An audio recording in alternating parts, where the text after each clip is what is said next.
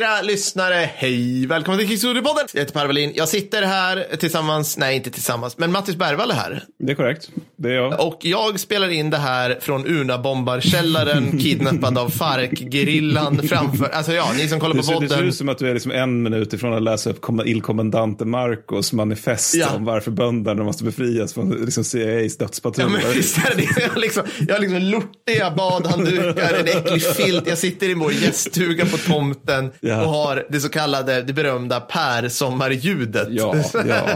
Det är ett glasbord under mig. Perfekt. Alla som kan något om ljud, ge mig en high five nu, tack. Jag tror vi måste investera i alltså, att du bara har liksom något annat material i din sommarstuga än just glas. Alltså, bara, vi kan nog köpa en träskiv åt dig. Liksom.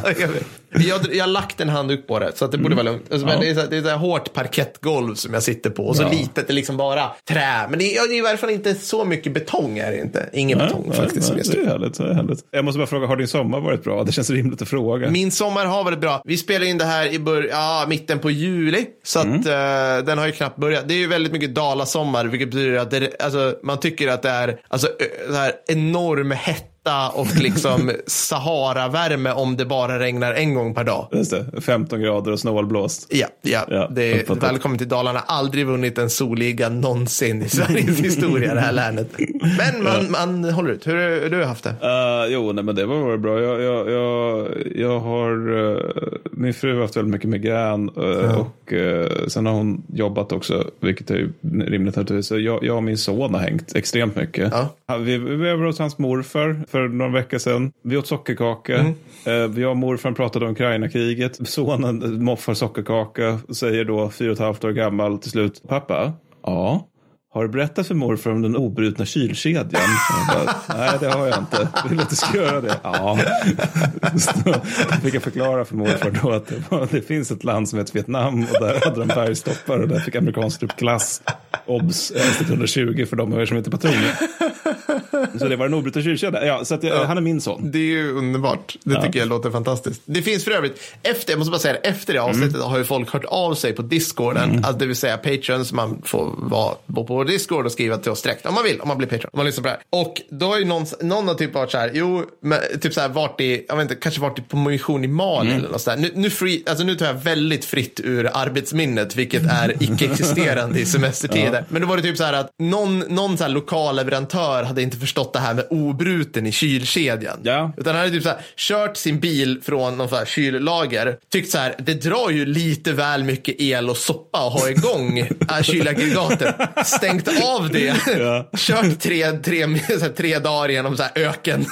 Och sen bara, nu är vi snart framme. Jag slår ju på det igen, så att grabbarna varvid svensk trupp öppnar det här och typ dör av doften som kommer från det här. Ja, det är professionalitet. Hashtag obruten. Hashtag billigaste underleverantören. Ja, men, typ så lite grann. Det var ett kul avsnitt att spela in förresten. Ja, det var det. Ja, det måste jag säga. Men idag så ska vi prata om något helt annat. Ja, det blir storsvenskt. Alltså, det blir... Jag vet inte vad jag ska säga till Fredrik och lägga in här, men det kommer bli så himla vackert. Du kommer prata draken.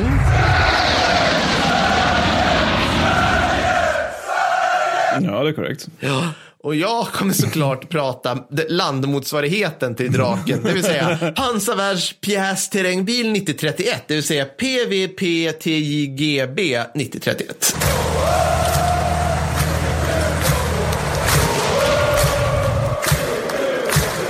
Underbar förkortning. Det är ju det här med att, just det här med liksom att jag tar något av det mest högteknologiska vi har haft vid liksom, jämförelse med andra länder. Du tar det här till de mest lågteknologiska grejerna.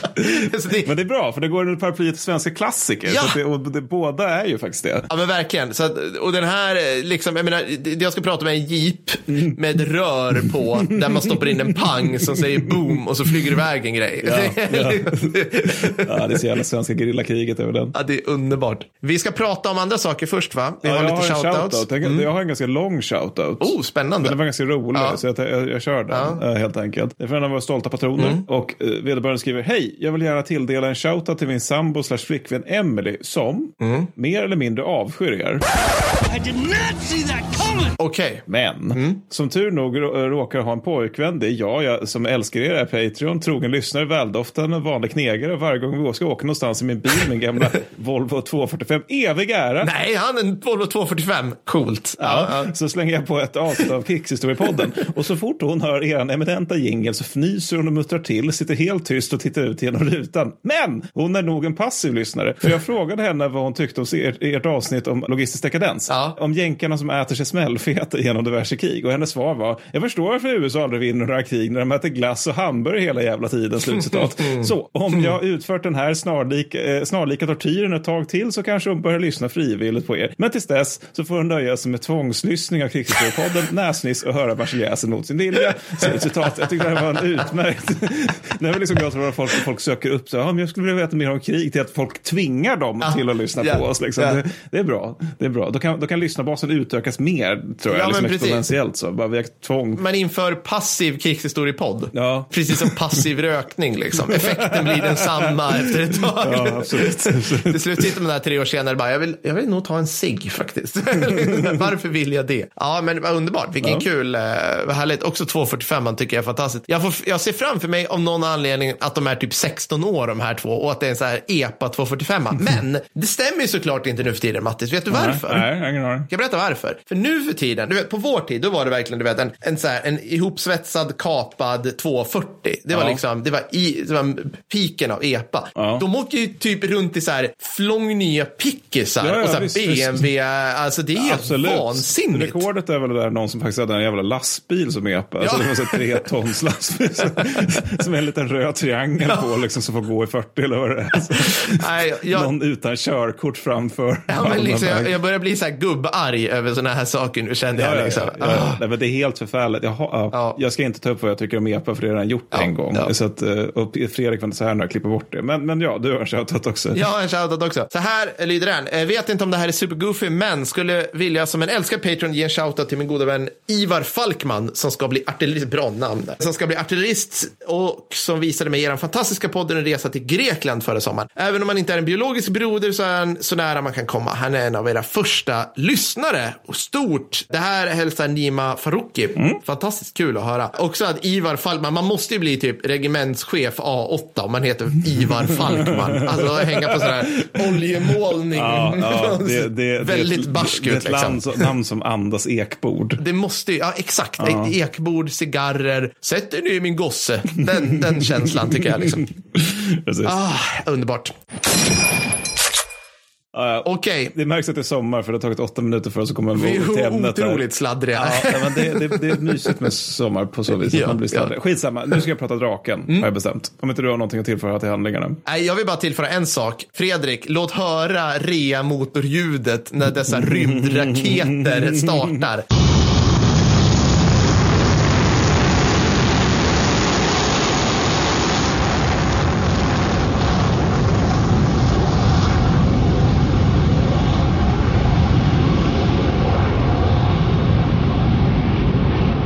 Kul, för det fanns på F1 Västerås där, där, och då farsan har berättat att de där jävlarna startade liksom i rotar och bara uppfört som tusan också då. Så det var en fin sak innan de där nere. Det är väldigt mycket hastighet med det här, det är så jävla ballt. Men J35 Draken, alltså en av våra mer klassiska plan får man säga.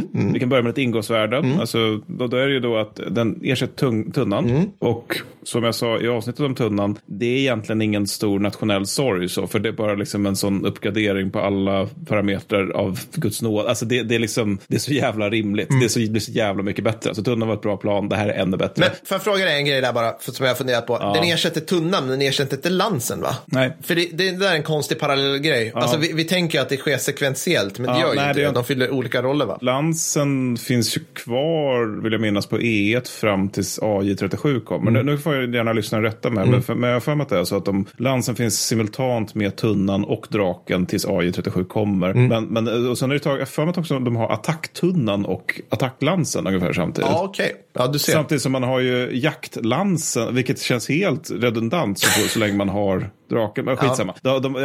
Nej, det är inte ett attackplan på det sättet. Så att, nej. Det är J som är jakt. Men det har ungefär dubbelt så mycket eldkraft som J29. Så att det är med andra dubbelt så bra och härligt. Det är dock ett allround. Den här liksom jag ljuger lite grann när jag säger att det är bara jakt. För det är ju ett främst jakt. Men det är samtidigt ett allround-plan med goda flygande egenskaper generellt. Så du skulle nog kunna genomföra bekämpning av markmål också. Eller du kan göra det. Och ses internationellt och inhemskt som en symbol för det moderna Sverige. Yeah. Och när man ser det så förstår man varför. För det ser ut som Millennium Falcon. Much, but she's got it where it counts, kid. Yeah. Det ser inte klokt. Alltså det ser så jävla det ser verkligen ut som så här som man tänkte sig framtiden på 50-talet. Ja. Det är så det ser ut. Ja. Bara det att det fanns. Och det är också fullt jämförbart med supermakternas motsvarigheter då, alltså det jänkarna och ryssarna hade. Och det finns en enkel förklaring till det här, Per. Vet du vad det är? Tage fucking Erlander, God of War. Gubbar och kärringar huker i bänkarna för nu laddar han upp. Ja, dels det. Eller ja, dels det och dels också taget för God of War Landers goda kontakter med flygindustrin. Ja, just det. Ja. I Frankrike, Norge och Danmark så får flygvapnet 25% av försvarsbudgeten. I Sverige och USA är det 38-40%. Ja. Det gör lite skillnad liksom. Ja, det är återigen det här med att vi ska aldrig underskatta sossarnas behov av att A, försvara Sverige, B, försvara svenska industrijobb. Alltså, det är ungefär i paritet så. Men, och i Nalle så lyckas Saab klämma ur sig 615 stycken.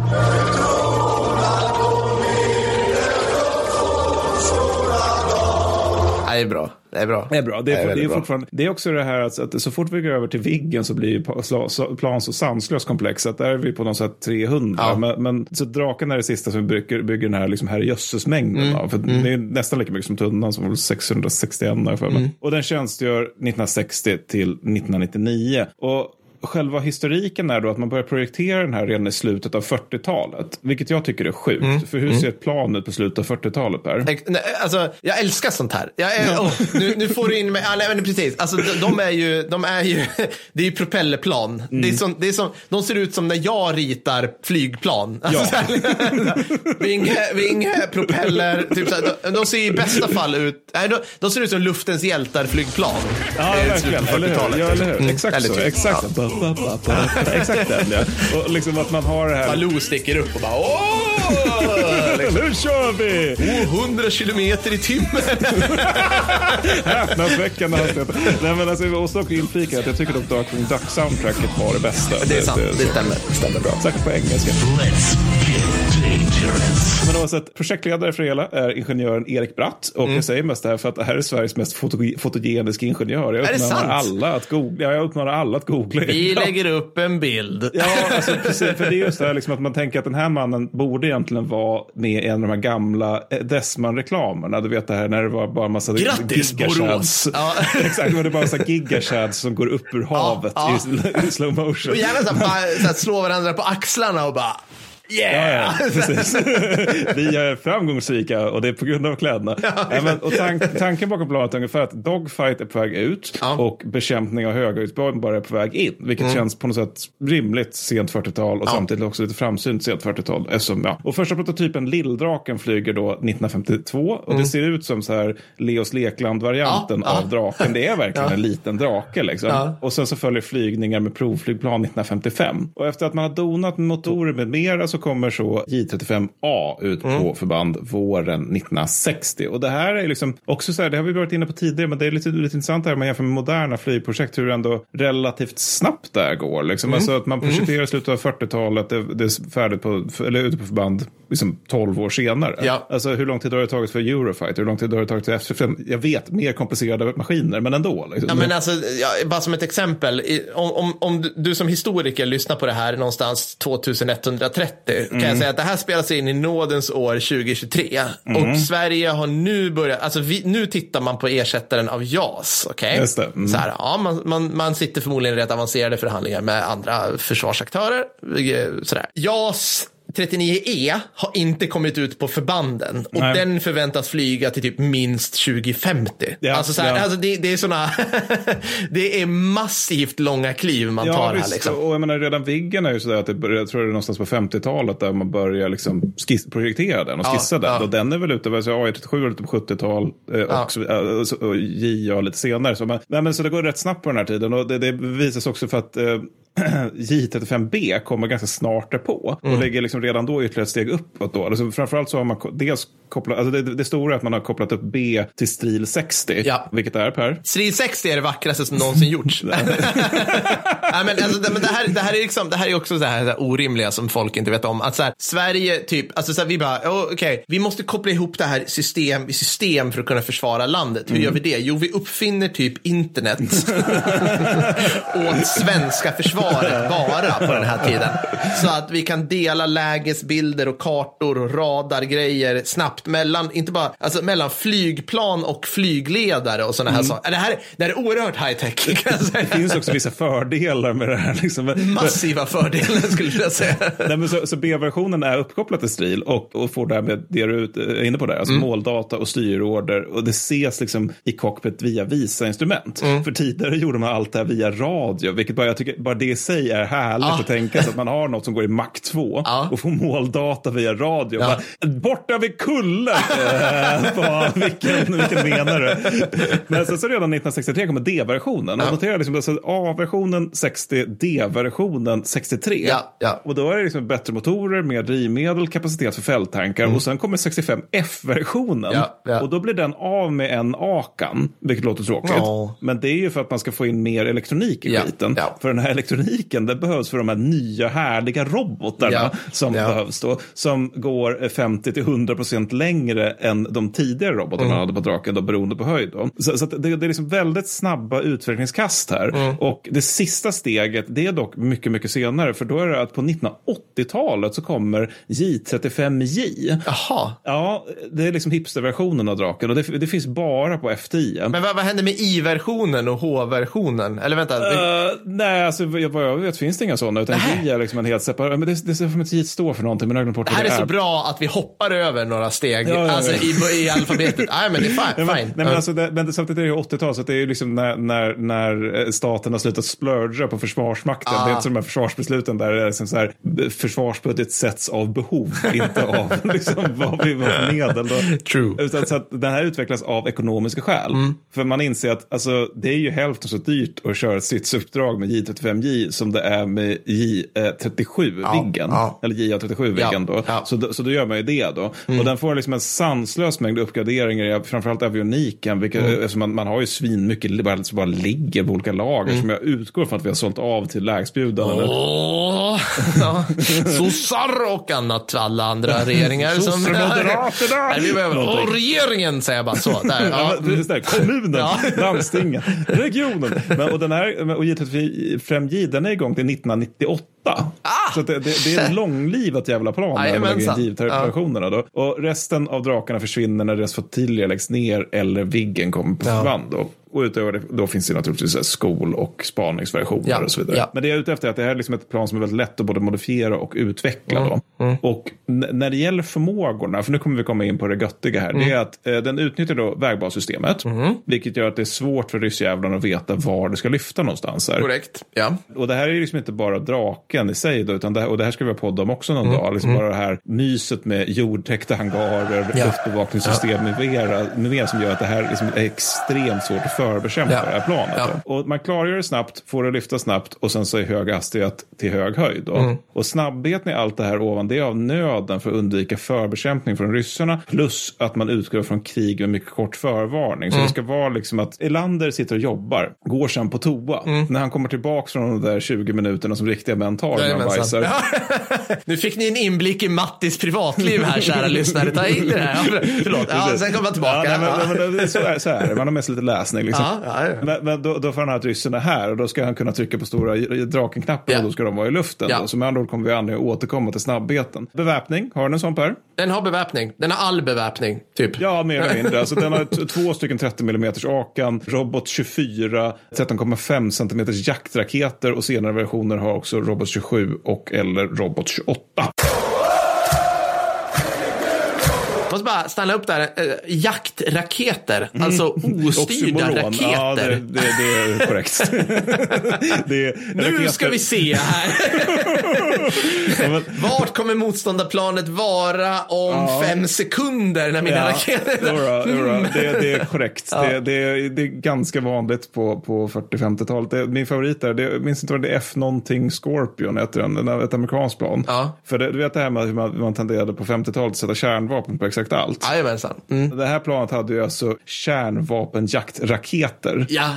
Ja, så det är alltså ostyrda atombomber som slungas mot fienden och förhoppningsvis träffar eller inte, så går de till Kanada. Following total atomic annihilation, the rebuilding of this great nation of ours may fall to you. Men det är ju rätt bra, splitterverkan på ett kärnvapen mitt i en jaktformation om de ska slut fienden liksom. Men alltså, om jag avfyrar kärnvapen över eget territorium så vill jag helst att det ska vara styrt. Det är bara min bestämda åsikt i frågan.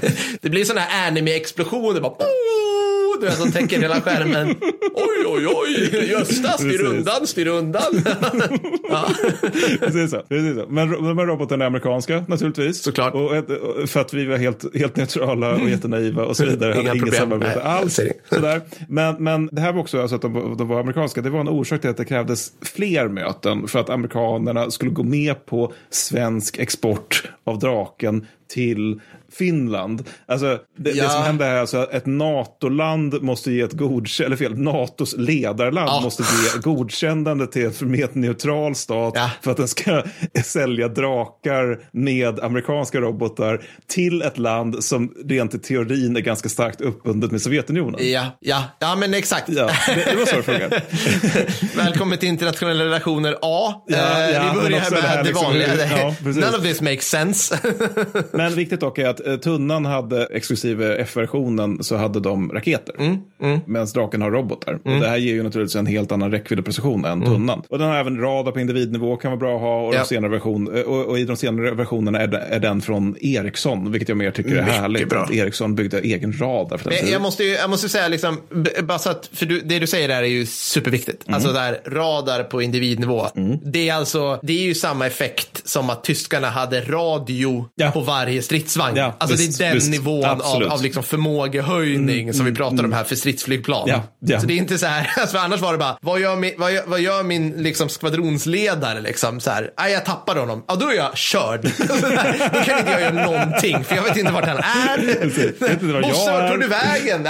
Jag åker i fruktansvärd hastighet. Jag ser granar under mig. 10 meter över marken i 1200 kilometer i timmen. Exakt så. I natt. Men vi ska gå över nu. Kom över nu till just det, alltså till snabbheten här. För den här jäveln går upp till Mach 2 då, så att dubbel ljudhastighet. Och den klargörs då av vad jag vill påpeka är 6 stycken värnpliktiga som anförs av en flygtekniker på 10 minuter.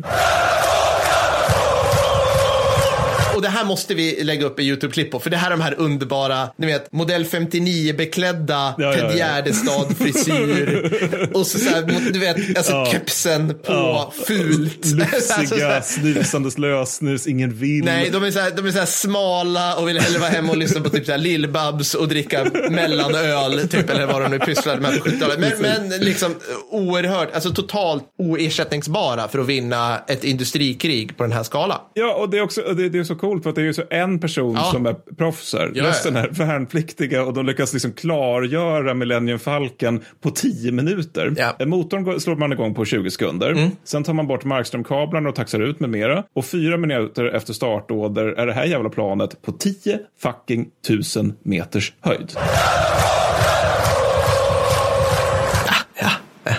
4 minuter efter startåder så är den på 10 kilometers höjd. Det här är värt en klack.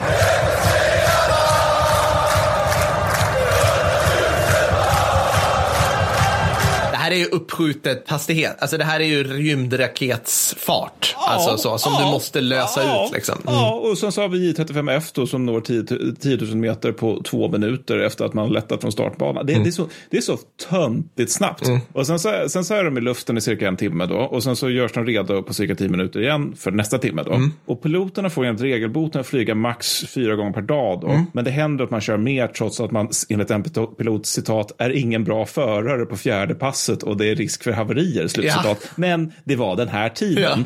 Och vanligast är sålunda att man tar liksom 2-3 gånger per dag, måndag, torsdag, ibland även fredag då. Men sen så har vi incidentberedskapen, Per. Jajamensan. De ska ju freda svenskt luftrum 24 timmar om dygnet sen. Ja. Så, och flottiljerna turas om så här 3-4 veckor stöten och vem som är vem som ska ha incidentberedskap då. Och de inbegriper bland annat, flygningar från lunch till klockan 22 2 gånger i veckan då. Och när beredskap är anbefall, då så lämnar man inte cockpit, utan då sitter de och käkar lunch i det. Alltså de är i cockpit då, punkt på startbanan. Ja. För att de ska ju kunna vara i luften på 2 minuter då, vilket är så jävla ballt. Alltså det är liksom att kriget är här, pojkar. Ja. Om 2 minuter ska ni vara i luften och bekämpa ryssarna. Ja, men det måste ju vara så här att de måste ju bara få ordens start och så drar de iväg och sen i luften så bara nu är kriget här. Nej, det var bara en vanlig incidentberedskap. Det måste ju vara alltså verkligen den här krig-fred-spaken som sitter i det här fortet liksom. Precis så. Och beredskapen är, det här är inte helt på skoj. Alltså, bara år 1977 så gjorde beredskapsjakten 379 insatser. Var 285 resulterade i ögonkontakt med utländska piloter. Vilket innebär att man kör ganska nära. Oftast är det här dock NATO-plan som är inne och tittar lite grann i Sverige. Men ibland är det ju Warszawapakten. Och det är ju liksom, det är ju faktiskt en skarp situation då, på allvar. Piloterna i enlighet med svensk tradition är vassa som fan. Göran Bjuremalm beskriver ett vänskapsbesök i Sovjetunionen där man har med sig drakar då, 1972 så här, citat. Det var disigt. Molnbasen 1500-1600 meter och vi flög upp i isningen. Var uppe i molnen och vände, tog ut allt. Det fungerade som vanligt. Den sovjetiska gruppen var ganska menlös. De manövrar de gjorde blev beordrade av någon general från market, vilket inte klaffade så bra. Vodka. På avslutningen satt en massa generaler, inom parentes sovjetiska generaler, in till banan på lite högre bänkar och sedan omkring 5000 åskådare. Vi avslutade med en så kallad split och jag siktade lågt på dem under och innan vi kommit fram hade alla generalerna slängt sig platt på marken, slutcitat. Mycket bra. Så att det här är alltså det plan som fick sovjetiska generaler att kasta sig i skydd, vilket jag tycker är härligt. Sen kan man i och för sig fundera på, de här generalerna har ju förmodligen slagits mot tyskarna när de var undra, så det är väl bara liksom dåliga minnen här som kommer då, men så kan det vara. Stukas! Men så de är väldigt bra på själva flygningen, men det är samtidigt inte Lansen, för att det här är ju liksom en mesigare tid. Så S35, alltså spaningsdraken då, deras piloter håller sig nämligen på oftast slutcitat på 20-30 meters höjd. Så att det har gått utfärd ändå, tråkigt nog. Alltså dagens ungdom. Jag vet. Det var ju redigare förr. Men Lansepiloten bara skakade på huvudet. Det här kommer aldrig funka. 30 meter grabbar, det är ju nästan så att ni är uppe i stratosfären då. Har ni inga granrusker på kängorna? Tror ni att ni är någon form av astronauter och var på den höjden eller? Men sen så är det också, även det här plan, det här är det sista svenska plan som drabbas av många olyckor. Det är dock, så det är totalt så 136 totala haverier, men det här, och det är mycket om man skulle jämföra med JAS som alla tror störtar hela tiden, vilket är väl 2 stycken störtningar totalt överhuvudtaget. Så det är 136 är avsvärt mer, men det som är intressant är dock att det här är ju samtidigt oerhört mycket bättre än Tunnan och Lansen i både absoluta och relativa tal. För Tunnan, det är så här, 1/3 avskrivs totalförluster av 661 byggda. Det är Lansen liknande av 450 byggda, 1/3 bara hopp, borta. Så att det här är ju liksom, vi är på 50 eller 6 del där, så att det är fort, det är mycket, men det är ändå bättre. Det är liksom utveckling i rätt riktning då. Och haverierna beror dels på rodermomentbegränsningar och dels på superstall. Och superstall kan ske vid snabba förändringar av planens anfallsriktning. Och resulterar liksom i att det liksom resulterar i att piloten egentligen bara tappar kontrollen över planet. Och det kan ske, vad jag förstår, kan det ske väldigt plötsligt, att det är svårt för piloterna att förutse det. Och när man ser det på film så ser det ut lite grann som ett löv som faller till marken. Alltså att de gör en förändring i anfallsvinkeln och sen så bara tappar de kontroll och sen helt plötsligt vänder sig planet och bara singlar ner som ett löv rakt mot marken och nästan hopplöst försöker få upp det. Oerhört konstigt. Jag fattar inte. För det måste ju fortfarande ha framdrivning. Alltså det är inte så att motorn lägger... Men jag har ett citat här som beskriver hur stall upplevdes. Jag ska bara säga, det regnar just nu. Det är det som hörs om ni undrar. Men det är Thomas Dahl som beskrev det så här. Superstall övade vi bara rent teoretiskt. Det var först först senare som övningar i SK35C med spinnskärm kom. Vi övade ju regelbundet avancerad roteflygning och vid ett tillfälle låg molnbasen mycket högre än vad meteorologerna hade sagt. 6000 meter istället för 4000 meter. Det här är för övrigt en viktig skillnad. Okej, jag nickar. Väl över moln påbörjade roteettan genast en sväng med hög belastning och tvåan försökte hänga på men gick in i superstall direkt och kom snabbt ner i moln. Sjunkhastigheten under superstall var cirka 150 km i timmen och efter en lång stund hörde vi meddelandet att citat, passera 3000 meter, jag hoppar, slutcitat. Och efter en ny lång tystnad kom på radio, citat, jag är planflykt på 1200 meter, slutcitat. Så att han faller ju liksom nästan 2000 meter bara på liksom den lilla korta stunden där och väntar på nya besked. Det visade sig senare att han hade försökt komma ur superstallen men istället hamnat i inverterad superstall i vilket han befann sig vid passage av 3000 meter och då skulle hoppa. Han hade dock inte dragit åt axelremmarna tillräckligt utan hängde upp och ner med en dryg decimeter till stolen och ville helst komma tillbaka i rättvänd superstall innan, alltså han är väl liksom i dubbel superstall kan man säga, innan utskjutningen. När han nu gjorde ett nytt urgångsförsök lyckades han stabilisera flygplanet i lodläget och efter en tillräcklig fartökning gick det att gå ur superstallen. Så med förhöjd puls kunde han flyga hem och landa för att på divisionen ta sig en kopp kaffe och skriva sin driftstörningsanmälan. Förhöjd puls. Ja. Jag älskar de här kalla krigs-eufemismerna. Liksom. Du är mycket nära döden. För det här när han är på 1200 meter och ändå lyckas få rätt på plan. 1200 meter är det här plan som är så pass snabbt. Det är ju ingenting. Liksom. Han faller i 150 km i timmen. Ja. Det är liksom, det är väldigt nära ögat för den här killen. Fy sa. Och sen bara, nej, jag tar en, det där var lite nära ögat. Ja. Jag tar en extra sockerbit i kaffet. Ja, lite så. Och sen någon sådär, så här tunn blankett så här. Var så här, plats lufthavet, vad hände? Jag dog nästan 3 gånger. Flottillchefen ger honom en klapp på axeln och säger bra, då får du flyga eftermiddag istället. Ja, precis. Jajamän. Alltså, det är så kärligt, det är så redigt. Det är, så, det är så oerhört redigt allt det här liksom. Ja. Men lösningen är då att man dels installerar stallvarnare som varnar piloten när det finns risk för stall helt enkelt. Jag tror att man försöker säga stål, men jag säger stall för varför inte. Och sen har man också driftstörningsanmälningar när man använder som alltså hamnar exemplet om man använder vad som går fel då med planet under en flygning. Men det här är väl, kom det här under Draken-tiden, den här svenska inställningen till problem och misstag som alltså det är ju världsberömt, alltså svenska flygvapnets inställning. Alltså man får det intrycket för att alltså Draken har ju till skillnad från Tunnan en skolversion. Just det. Mm. För att i Tunnan, den tidens snabbaste plan, så fanns det ingen skolversion för flygvapnet ville prioritera jaktversionerna.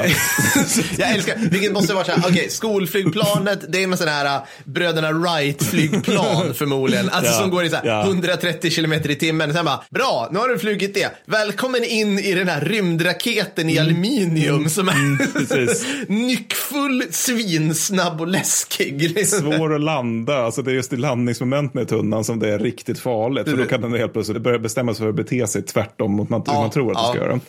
Men alltså sista, och det här har jag tagit upp i avsnitt 63, där vi pratade om det 64, men det inför också kort parad, vilket typ är svensk kobra, alltså det som ryssarna är så stolta över, att de kan göra en kobra-manöver med sina MiGs, men vi gör det innan Sovjetunionen då naturligtvis, för att vi är lite bättre än Sovjetunionen. Den uppmaningen tycker jag, den håller idag och håller i evighet. Ja. Och det här gör att haverierna går ner. Och bara en sista grej, sen ska du få prata om den mysiga bilen. Men det är att det här planet faktiskt exploderades. Ja, just det. Mm.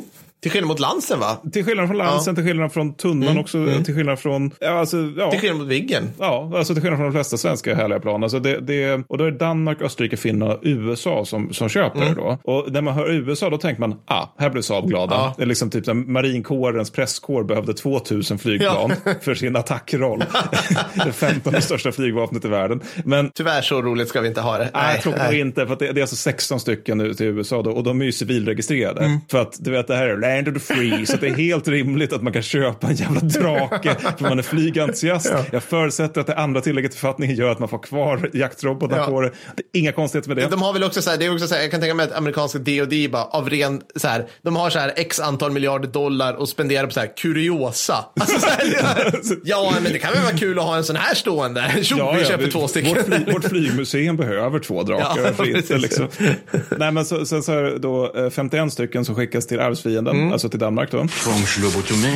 Och det imponerande här är att de kan flyga med tanke på konstitutionens sammansättning, intelligent. Nej, ja, natur på. Nej, men tänker du också att Danmark är med i NATO. Ja. Med andra ord finns det ett satans tryck på danskarna att de ska köpa någonting inom alliansen. Ja. Ja. Men trots det så beslutade Köpenhamn 1968 att köpa Draken, vilket nog är liksom, det säger nog någonting om Draken. Ja, faktiskt, absolut. Plus att Saab i det här fallet också konkurrerar med pris. Men ändå, alltså att det, ändå, det är nog ändå ett ganska bra plan. Imponerande skulle jag vilja säga, faktiskt. Mm. Ja, och de har också väldigt länge, varför en major Frode Sveistrup är den som har flest flygtimmar på Draken. Han har totalt 3003 timmar. Okej. Sen har vi då Finland. De köper 48 Drakar och kontrakt skrivs då 1970, vilket låter ju lite sent, eftersom första A-versionen kom in 1960 och så först 1970 så bestämmer finländarna för att nu ska vi ha då. Och redan 1961 har Sovjetunionen mer eller mindre tvingat finländarna att köpa 20 stycken MiG-21 F-13. Just det. Och då, det sköna är då att jag vill minnas att det är så att finländarna liksom så här har tittat lite grann, Draken ser ju intressant ut och liksom, vi är ju ändå sådana, alltså om det blir krig så vet ju vi att vi och svenskarna kommer vara på samma sida, så det är väl bra att vara samma plan. Men så kommer ryssarna bara, hej, vi har en vänskaps- och samarbetspakt som vi är väldigt intresserade av att upprätthålla, och det är ni också, eller hur? För vi minns vem som vann fortsättningskriget och så vidare. Ja. Det här är några bilder på MIG. Ja. Just det. Det är det ni får i form av utvärdering. Ja. Nu köper ni. Och finnarna bara, okej. Men sen får man till slut Draken då. Men då uppstår det naturligtvis konstigheter, för Draken och MIG får då inte stå i samma hangarer. Och det är förbjudet att jämföra dem. För alltså, jag tror det här är ett ryskt eller sovjetiskt stycke, att liksom att de bara, nej MIG är det bästa någonsin. Ni får inte jämföra socialismens, arbetarnas paradisplan med det här kapitalistiska utsugarplanet som förmodligen är bättre på alla sätt. Men sen sker ju det naturligtvis enligt en finsk pilot eller finsk officer inom citat bastuväggarna under sena fester. Mycket bra. Och sist men inte minst då, sen lovar jag att du ska få ta över, det är att österrikarna köper 24 stycken Draken med kontrakt skrivet, nu ska vi se här, 1985. Någon dag ska vi ha ett avsnitt så här, länder som inte är så heta som du tror. Alltså så här, och där ska Österrike vara med, för det är man gjort en del grejer som liksom inte är västlig krigsmakt, men det är någonting med typ dem och Schweiz och några till som är så här, ni håller inte riktigt jämna steg, grabbar. Det platsar inte riktigt i första femman här, känner jag. Liksom. Så 25 år efter att Draken kom ut på förband i Sverige så får österrikarna då 24 stycken moddade 35D. Ja. Och enligt en svensk pilot som var med och utbildade österrikiska piloter 1988 så var det här citat första gången som österrikiska piloter sköt mot luftmål, slutcitat. Yeah. Lite sent påtänkt, men varför inte? Och de får fram till 1991 mycket få flygtimmar dessutom, eftersom österrikiska civila gnäller över att planet låter för mycket. Och det här är ju det Österrike jag känner och älskar. Det är fortfarande kalla kriget. Ja. Det kan bli världskrig. Ja. Ska piloterna få flyga? Nej, tycker inte det. Och Draken blir klar i luftstridskräfte till 2005. Fuck. Och dessförinnan är bondfångarna på Saab år 2001 en hårsmån ifrån att lura på österrikarna Viggen, men där misslyckas det långt. Satan! Ja, men så var Draken. Det är ett falskt jävla plan. Tack. Jag håller mycket på klacken under den här drapen. Gud ja, absolut. Hörrni, nu ska vi gå ner till landbacken så det skriker om det. För du kliver ur din drake, Mattis, springer iväg, hoppar rakt in i en pansarvärnspjästerrängbil 9031, bränner iväg och smäller några TK-2. Nej, så det var det inte. Men jag tycker det här är kul, det här fordonet. För att nu för tiden är det enda krigsmaterial vi bygger helt i Sverige är våra stridsflygplan. Alltså det är liksom, när du och jag hör det här och lyssnar så bara, man vet att Sverige bygger stridsflygplan, det är det vi bygger. Men, och jag menar, i övrigt nu, ni som lyssnar på det här, så kan man säga så här, vi har pansarträngbilar från Finland och Sydafrika, vi har eldhandvapen från Belgien, vi har helikopter från USA och Europa inom situationssäcken. Helikopter 14 debaclet som tack och lov vi ska bli av med. Får vi höra klacken. Stridsvagnar från Tyskland och visst stridsfordon då, och en del äldre lastbilar från Sverige. Så ser det ut i svenska krigsmakten nu ungefär. En aningen mer storsvensk tid var ju då 60-talen, då vi byggde nästan allt själva. Ja, ja. Alltså Bekan, mina damer och herrar, vi byggde bandgående artillerisystem. Ja, förlåt, vi har artillerisystem från Sverige också, men ja, strunt samma. Mest svenska ever var alla dessa otroligt söta terrängbilar. Ja. Nej, men du vet ju precis vilka jag menar. Ja, 11, 13 och 20 samt de fläskigare 30 och 40 får vi höra klacken. Mest badass i min värld var såklart Pansarvärnspjästerrängbil 9031. En svensk tekniker. Alltså, den här är unik i och med att den byggdes bara som en version. Mm. Det vill säga dragare eller bärare åt pansarvärnspjäs 1110. Och jag kommer säga det uttrycket jättemycket, så jag kommer säga 1110 bara från mig nu. För att det är liksom... Men för jag gillar det här att vi byggde så specifikt. För att då man tyckte att det här var så pass viktigt. Att den här ska bara göra... Alltså den är inget annat, Mattis. Den är inte trupptransport, den är inte samband, den är inte någon CBRN, det finns liksom ingen sån, utan den är bara tänkt för det här. Att dra en sån liksom. Ja, för det här är unheard of idag. Idag är alla fordon som tillverkas, alla militärfordon är alltid modulära. Ja. På alla sätt och vis. Alltså du kan liksom, en galt kan göra lite olika saker, du kan slänga ut alla radioapparater eller trycka in massa radioapparater. Se vårt avsnitt om Fredrik då, till exempel, där vi pratar om NBG och lite sådana här. Men här var det bara det, och man byggde 367 stycken. 367 stycken åt armén. Och de skulle fungera som mycket rörligt pansarvärn från början då Infanteribrigad 66-systemet, där de var flångnya, för den här byggdes under 50-talet. Och det är en stor pang bara. Alltså 1110 är en 9 cm jättelång GRG. Det är så ni kan tänka. Det fungerar precis enligt bakblåsprincipen. Jag kommer med till det. Okej, flångnya. De var organiserade i plutoner på brigadnivå, det vill säga att de låg under brigadchefen, om jag förstått det här rätt. Tanken var att de skulle gruppera plutonvis i skogsbryn, panga på de första kommunistvagnarna som dök upp på andra sidan åken och sen bara burna därifrån i härlig så här, donut på landet-känsla. Snabbare än du hinner ropa Tage Erlander. Liksom. Apropå de här EPA-killarna vi pratade om tidigare. Exakt det, precis. Men gärna någon så här Lillbabs i högtalaren eller vad man nu lyssnade på den tiden. Jerry Lee Lewis, vad lyssnade? När sa att de kom ut på förband? Ja, men 50-talet. Förlåt, jag vet inte varför jag inte skrivit upp det är för tidigt bit, alltså, tråkigt. Men till 59-systemet då, så någonstans där. Sen, de skulle börja iväg, sen var det bara upp och repetera det här vid nästa terrängavsnitt. Och lite senare dök de extremsvenska då, PBV 302 och stridsvagn 103 utrustade pansarbrigad 63-systemet upp. Just det. Är ni med nu? Först hade vi infanteribrigad 59, sen kom pansarbrigad 63. Och då skulle 9031-orna leka Hans von Lyck. Jajamensan.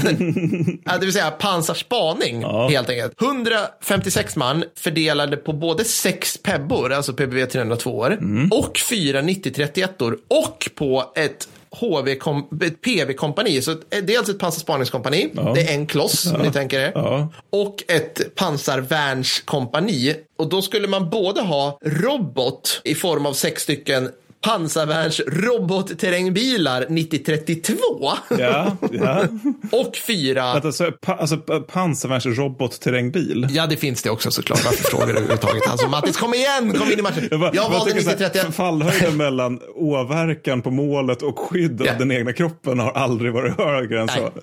Nej. Alltså det här är, alltså 9032 kan ha fått. Nej, jag tror inte det heller. De hade ju liksom inga störtbågar. Alltså de hade liksom inga bågar. Nej. Men alltså slår du runt när du gör en snävig manöver, då dör du och alla. Alltså så här. Ja, för det var det jag tänkte, du sa där de skulle liksom burna iväg från skogsbrynen, bekämpa ryssar och sen liksom återvända och göra om. Alltså det är ju en engångsresa där. Ja, alltså garanterat.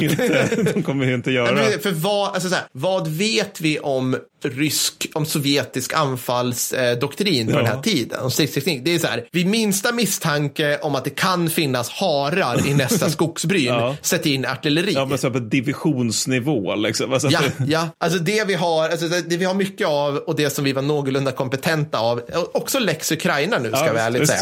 Det är indirekt eld. De hade hur mycket som helst. Och här ska du sitta då, Mattis, med en stålhjälm i en liksom beach buggy och invänta döden och hoppas att du får iväg en eller två granater. Absolut. Men hastighet är en skydd i sig, eller? Ja, men det är ju det. Jag kommer lite till det sen. Och vilken hastighet den kunde komma upp i. Oj. Ja. Nu blir det gubbmys max. Kan vi klippa in typ så här Christer Glenn som säger någonting från Trafikmagasinet. Ja, det där med turbo, det är sannerligen ingen nyhet. Per gör nu en Jonathan Unge igen och läser högt från svenska Wikipedia. Okay. I 9031 satt en Volvo B18-motor, vilket är, och häng med nu grabbar, en rak fyracylindrig stötstångsmotor. Jag vet inte vad det här är, men toppventilet som togs fram av Volvo.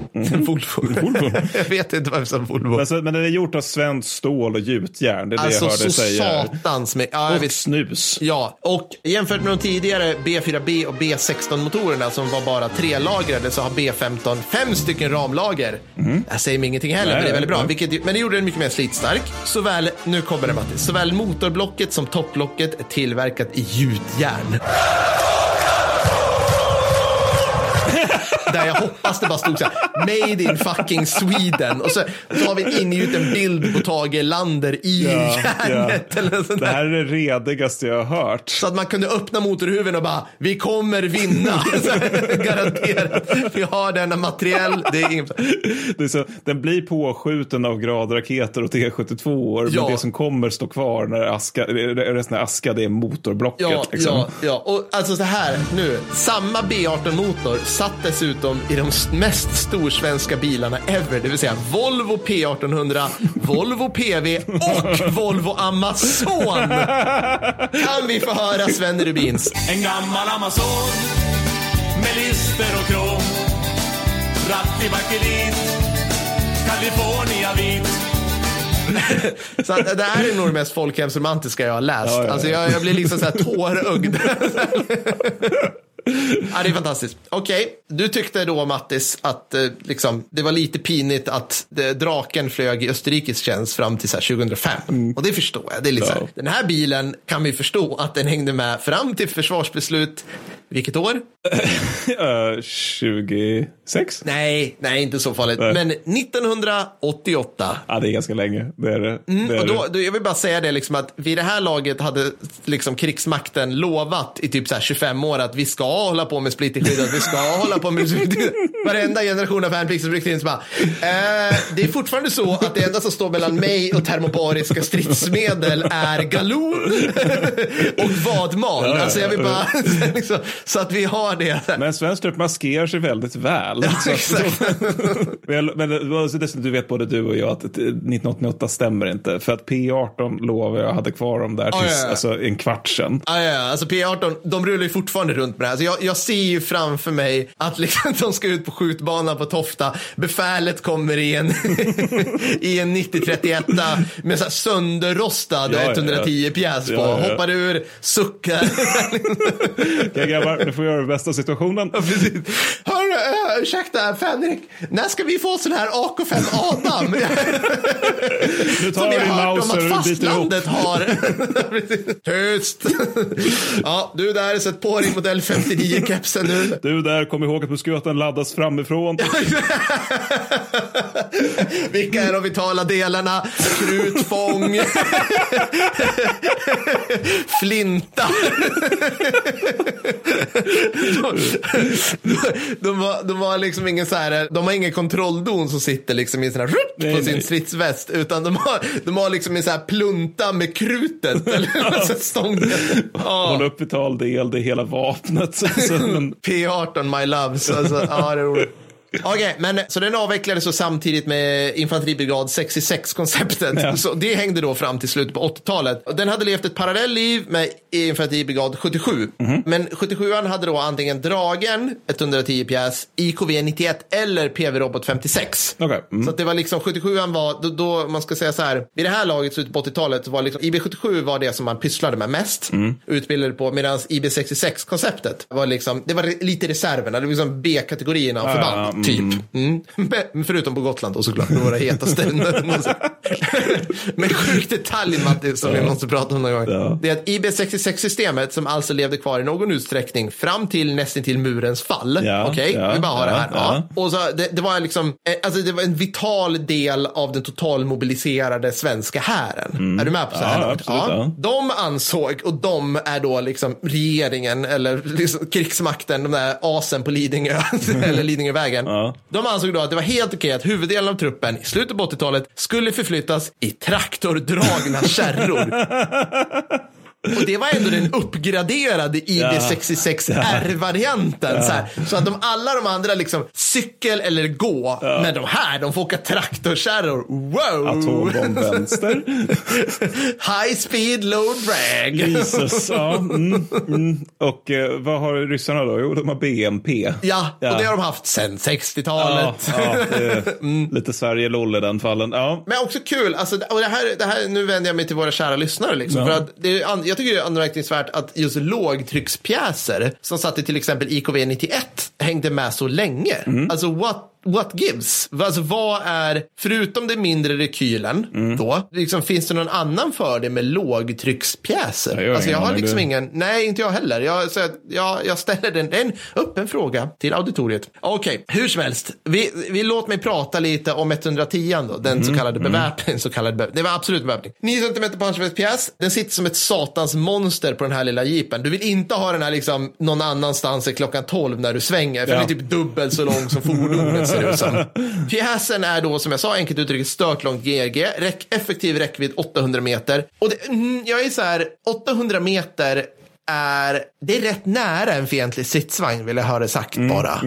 Och då kan man ändå tänka att så här, 800 meter är lång skotthåll i svensk terräng. Alltså hur många åkrar, Mattis, är 800 meter långa? Inte jättemånga i Sverige. Alltså det är ofta, så har vi liksom... Ja, det är ofta skogspartier och så här, de här öarna och skog som ofta finns i skogar, i åkrar också. Ja. Så det jag vill komma till är att du är nära, du är nära fientligt pansar. Det är inte liksom Ukraina skotthåll. Nej, det är det verkligen inte. Nej. Och vi snackar lite om det här med PV-utveckling i EPA-avsnittet. Vilket avsnitt då, Mattis? Alltså EPA-pansarvärn? Ja. Det är väl avsnitt 119, vill jag säga. Ja, då kör vi på det. Fredrik ser lite tvekande ut här. Det kanske...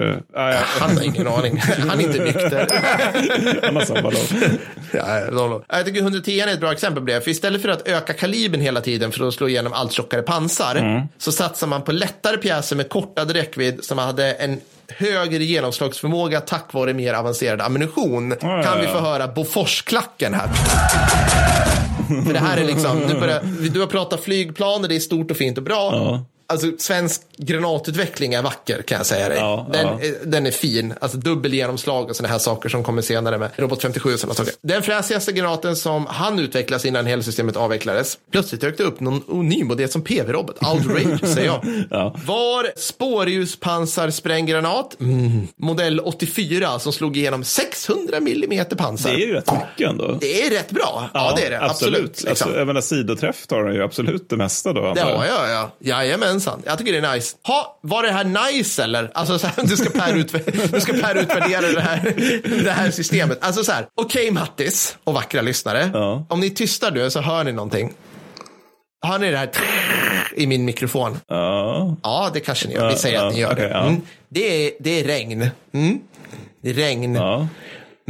Säger det dig någonting om svensk klimat, Mattis, när jag nickar igenkännande för att det regnar den 18 juli? Du menar det här med att det liksom finns inte ens något tak på den här bilen? Inte att det i närheten. Liksom, alltså, de kommer så öppna dörrarna och det kommer bara välla ut ett helt akvarium med vatten ifall det börjar regna. Nej, fy fan. Åh gud, och så här novemberslask och man sitter, fy fan. Du vet, det kryper in, du vet, när man liksom, och du sitter still i ett jävla fordon, du kan inte göra någonting. Du kan inte springa en värmeslinga, du kan inte ens byta strumpor. Du sitter där i dina 90-kängor och liksom du känner kylan hoppa sig upp längs benen. Och också det här, liksom, när du är skytteslusk och ligger i ett värn och det är så, då är det ändå så här, nu får du anfalls- eller marsmåorder.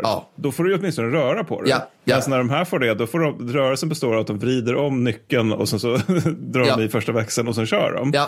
Exakt, det är ju det, så det blir inte varmare. Då kommer fartvinden. Hej! Och sidregn och sådana här saker. Men alltså, det är ju inte liksom ett så här härligt medelhavsklimat året runt i det här landet. Det är ju inte det. Man kan liksom inte så här köra runt salongsbrutad på en vespa utan hjälm och ropa ciao bella. Det kan man inte. Nej. Så även om jag tittar på bilder på morska krigsmän i en pansarvärnspjästerrängbil och tänker satans, sparar och börnar runt och pangar lite med polarna, vinden i håret, prioriterade förband, spaning utan att bajsa i en påse, så är faktum att du sitter helt oskyddad i en öppen bil. Oskyddad. Det finns nackdeler här. Alltså för finkalibret tar jag ut den här. Alltså utan problem. Alltså, vi snackar luftgevär. Vi snackar hårda ord och stenar. Kan slå ut den här bilen. Ja. Det är liksom, alltså det är det återigen, det är det här stillastående som har ihjäl soldater och drar ner deras moral i botten. Mm. Det är liksom, det här tror inte jag många liksom riktigt appreciate, uppskattar. Tänker på liksom, att liksom, vilken idiot som helst kan gå långt. Ursäkta att jag säger det, alla jägarförband. Ja, men alltså, för då har du värmen uppe. Ja. Men att tvingas vara stilla när det är svinkallt utan att ha möjlighet att klä på dig eller skydda dig på riktigt. Ja. Det är ju döden. Ja, visst. Det är det. Alltså, alla jag pratar med i det där jägarsoldater, det är så här, vad var jobbigast liksom? Så här. Ja, men det var typ så här, vi skulle innästla svin långsamt i typ alltså snömodd. Liksom. Ja. Alltså, du kan inte ligga still och titta på någonting med en kikare liksom. Ja, det är också precis. Ja. Alltså, allt det där är ju fruktansvärt liksom. Och då, ja men så här, men vi tittar på vad som händer idag då. Och det är ju liksom det här att britterna har såklart specialförband envisas med sådana här öppna fordon. Soggen har en kabbat GV med en massa pang på, som jag har sett på bild en gång, jag har ingen aning vad den heter. Mm. Och jag vet nu, när vi spelar in det här så var det ju nyligen Aurora 23 och då hade K3 någon sån här öppen ny variant av kabbad bil stående på gärdet och visade upp den. Och jag har kollat, jag snackade med en snubbe som var på K3 2005-2006 och då hade de också typ såna här. Och då de tydligaste minnen var att han satt och frös i en, jag tror, vad kommer den heter någon så här 90-40 bil eller något sånt där, 411 eller något sånt där. Men är den beväpnad då? Eller? Den var, de hade, han tror sig att de hade beväpnade, men det var, då var det pansarvärnsrobot i kabbade bilar. Okej, liksom. Ja, det är för sig ganska coolt det också. Det är coolt och jag kan lägga upp en bild på sånt också. Här va, att jag är båda, jag är lite kluven när det gäller det här. För å ena sidan, det här är onajs att göra. Å andra sidan, varför har vi inte såna här fortfarande? Ja. För att det finns en poäng med att kunna vara på plats svårt fort och offra skydd för rörlighet och beväpning. Ja, just. Vi har bara, alltså så här, svensk spaning idag, det är antingen så här hårda män som går med packning på något vis och släpps in. Ja. Eller så är det stridsfordon 90, det vill säga 25 ton bandgående dödsmaskin. Just det. Jättetrevligt att vara i, men liksom, de hörs, syns. Liksom, de går inte fort. Det är inte ett fordon jag associerar med subtilitet i alla fall. Nej, det är inte det. Även om den är jättebra på det på ett sätt. För den hörs väldigt lite för att vara ett 25 ton stridsfordon. Liksom. Men det är fortfarande 25 ton stridsfordon. Ja, och du kan liksom inte så här, sätta dig i den. Alltså, någonstans tycker jag man skulle kunna ha ett förband som är så här, okej, hörni, vi har hört att det kan landsättas VDV-soldater där borta. Av olika anledningar kan vi inte flyga helikopter, men vi vet att de kommer kanske dyka upp med liksom VDV, BDMR eller BMDR menar jag. Vi måste dit och kunna panga. Okej, det vi har idag, det är typ så här, infanteriet på Livgardet och P7, de kan dyka upp i pansarterrängbilar beväpnade med en 12-7 eller någonting max. Sen får de ramla ur med burna pansarvärnsvapen. Okej, vi har K3 som kan dyka upp med sina grönmålade golfbilar typ och täcka så här med burna, alltså men något sånt här där man skulle kunna bara, du kunde burna snabbt och långt och dyka upp med riktig PV-förmåga. Ja, jag skulle liksom vilja slå ett slag för det faktiskt. Men jag förstår precis hur du tänker. Precis, då får man får liksom tänka sig inte att det här ska vara någonting som tar upp liksom duellsituationer med T90M, utan att det är bara ett sätt att förflytta någonting som smäller saker. Fast liksom förflyttar det snabbt. Liksom. Ja, precis. Så om Parvelin får liksom skissa fram nästa försvarsbeslut nu. Ja, bra. Så skulle jag liksom vilja liksom att vi har jägarbataljon i K3 som ska, jag tror senaste nytta är att de ska vara till störst, typ så här, ta flygplatser men också så här, stödja SF. Det ska liksom vara grejen. Slå upp en ny bataljon. Ge dem någon form av så här, den här typen av fordon ish. Och säg så här, jo visst grabbar, ni kommer flyga helikopter när det passar. Men det är inte så jäkla dumt att kunna vara extremt snabbt på plats som kärva män i en typ en jeep med typ nästa generations bil faktiskt. Eller tow till och med. De skulle lätt kunna ha en sån. Vad heter de? Heter de i svensk tjänst? Det vet jag faktiskt inte. Nej, inte heller. En medeltung pansarvärnsrobot. Ett styck medeltung pansarvärnsrobot. Spelar liksom ingen roll vilken, för att de kommer vara, alltså dagens västtillverkare är above and beyond vad som behövs för att slå ut trötta ryssvagnar liksom. Ja, men alltså med tanke på vad alltså så här, det senaste jag såg från den ukrainska motoffensiven som nu spelar in fortfarande gått trögt, tråkigt tråkigt nog. Ja. Men det var ju liksom så här ytterligare ett tåg med T-55 och är på väg från Ural till den ryska här. Yeah. Alltså det, jag tror det är lugnt då ifall man har bild 2 år. Ja, det, är liksom, det är nog ganska okej. Okay. Plus att också K3-killarna, de kanske hellre skulle vilja ha någonting annat, men alltså om de är i en situation där de behöver pansarvärn och det dyker upp någonting snabbt på 4 hjul som har liksom en pansarvärnspang, då kommer de ju bli glada liksom. Ja, ja. Och de kan också sen när de har avfyrat den här ramla in i sitt fordon och i bästa fall burna därifrån. Ja. Alltså rakt upp och ner. Ja. Så det är inte så jäkla dumt sätt att liksom kunna... Det är det jag menar, du har rörligheten. För det spelar ingen roll hur snabbt du springer milen. Nej. Du kommer ju ändå liksom vara så här... Alltså, alltså så här, okej, vi har grävt ner oss. Vi har coola tactical-briller. Jag kan ju jättemånga armhävningar. Jag skjuter iväg min Robot 57. Jag sluter en stridsvagn. Gött! Fuck, där kommer mot elden. Jag menar alltså en återkommande grej i Ukraina har ju varit just de här, alltså både ryssar och ukrainare kör den här sjuka, de har ju de här Mad Max-grejerna där det är så att det här är en Toyota, vi har liksom tagit en raketkapsel från en nedskjuten K52, satt den på Toyotan och nu har vi den som salvpjäs. Jag menar, det är nog inte för att de är korkade, utan det är nog för att det är trevligt att ha eldkraft på någon form av snabb plattform. Ja, för annars måste du bära din eldkraft, och det är jobbigt. Det här kommer jag ta upp den dag vi gör, förlåt Fredrik, men det här kommer jag ta upp den dag vi faktiskt gör ett avsnitt om Technicals, för det ska vi göra. Technicals är inte dumma. Nej. Alltså inte utifrån dem, för i så fall skulle inte så pass många länder och miliser använda Technicals. Nej. De uppstår ju organiskt i konflikter för att de behövs. Ja, och det är ju liksom för att liksom, de är snabba, de ger eldkraft, liksom, kan förflytta eldkraft snabbt mellan olika liksom, krishärdar så. Och sen, i och för sig, de som använder Technicals ofta väldigt, väldigt fattiga länder och arméer, men ändå, alltså det är inte... Det är ingen dålig idé. Det är mer att de ser ut som att det är warboys som kör och skriker "Witnessers!" Men det är en annan sak. Alltså estetiken är ju fantastisk i sig. Jajamensan. Jag älskar. Det var jättekul. Det kommer, gud vad mycket bilder vi kan lägga upp på det här. Det är fantastiskt. Mattis, nu kommer jag så jäkla puck 2 på det här, men vad ska vi prata om nästa gång? Nästa gång, då blir det 132 och då så blir det Patreons och då ska vi prata om otursförföljda förband. Ja, just det. Ni kommer få höra portugiser under första världskriget på västfronten. Det kommer bli fantastiskt. Hörrni, nu höll jag på att säga ha en fortsatt trevlig sommar. Jag säger det till dig, Mattis. Ja, tack så mycket. Det är till dig jag säger det. Ha en fortsatt trevlig sommar, och alla ni andra, om du lyssnar på oss första gången så kan man bli Patreon, då får man dubbelt så många avsnitt. Alltså, vi får jättemånga avsnitt. Helvete, jag har ju lovat att jag ska gå igenom hur många avsnitt man får. Jag får ta det nästa gång, förlåt. Pinsamt, Mattis! Bajs-Mattis kan vi kalla mig här efter. Ja, fråga. Alltså, fruktansvärt dåligt. Nej, ha det så bra, så hörs vi snart igen. Hej då!